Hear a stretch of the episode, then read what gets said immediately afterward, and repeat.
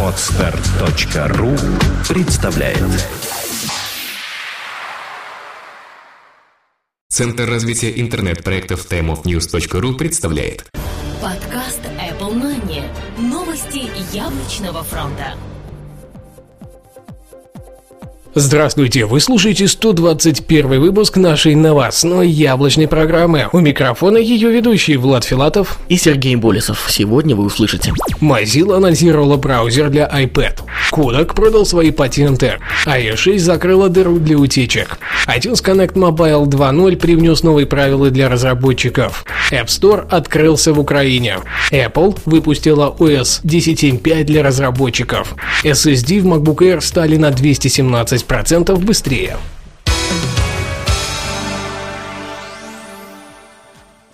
Mozilla анонсировала браузер для iPad. Как оказалось, один из самых популярных браузеров в скором времени может посетить iOS, а если быть до конца точным, Apple iPad.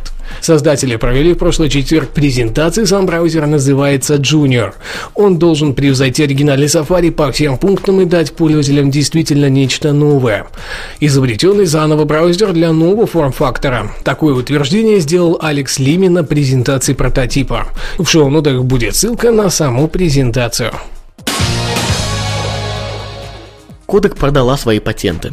Компания Apple последние пару месяцев старательно пыталась заставить компанию Kodak не продавать свои патенты. Та, в свою очередь, уже тогда запустила процедуру банкротства, которая и спасла их от судебного разбирательства. Напомним, что Apple предъявила претензии Kodak вследствие попытки продажи якобы принадлежащих им патентов. Но суд посчитал подобное недопустимым, так как компания уже находилась в состоянии краха. Теперь покупателям патентного портфеля, который аналитики и специалисты рынка оценивают весьма приличные 2 миллиарда миллиарда долларов, придется учитывать возможные патентные иски от Apple. Сомнительно, что яблочная компания сдастся без боя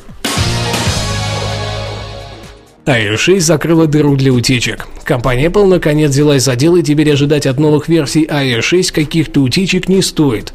Ранее об этом уже говорил Тим Кук, заверив, что Apple удвоит конфиденциальность информации о новых продуктах.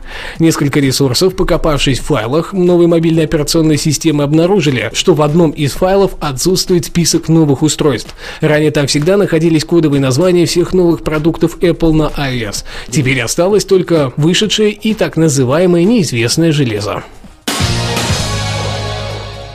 iTunes Connect Mobile 2.0 привнес новые правила для разработчиков.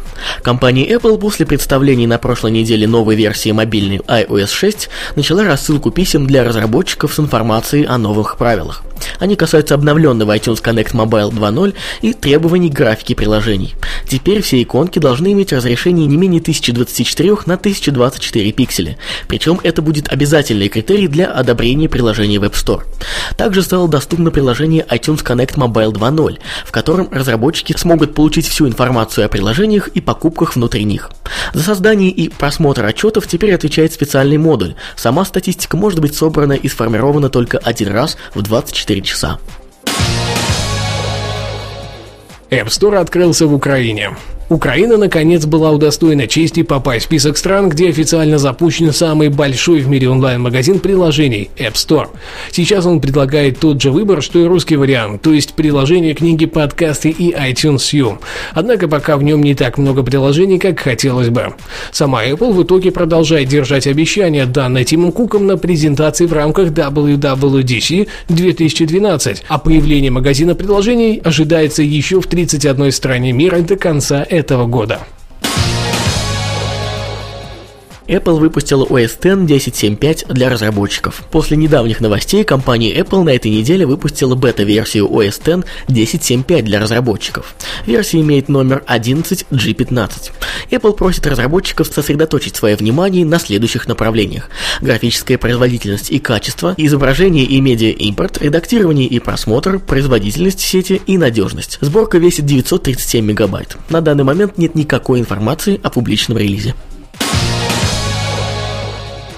SSD в MacBook Air стали на 217% быстрее. MacBook Air никогда не отличался высокой производительностью, но недавнее обновление, которое было представлено на WWDC 2012, полностью перечеркнуло это утверждение.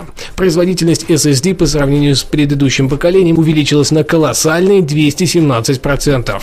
В тестах ресурса OS X Daily новый MacBook Air показал скорость чтения 461 мегабит в секунду, а скорость записи 364 мегабита в секунду. Процессор показал прирост приблизительно на 15-20%.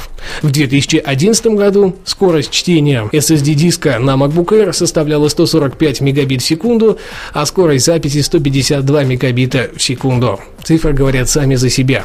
Интересно отметить, что производителем SSD в новом MacBook Air является Toshiba, а в предыдущих моделях Samsung. Три последних новости взяты с сайта aekb.ru, за что им большое спасибо.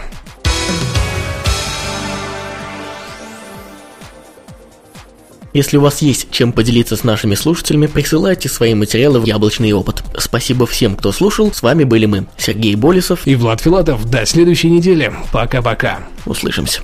Подкаст выходит при поддержке независимой ассоциации русскоязычных подкастеров ruspod.ru Подкаст Apple Money. Новости яблочного фронта.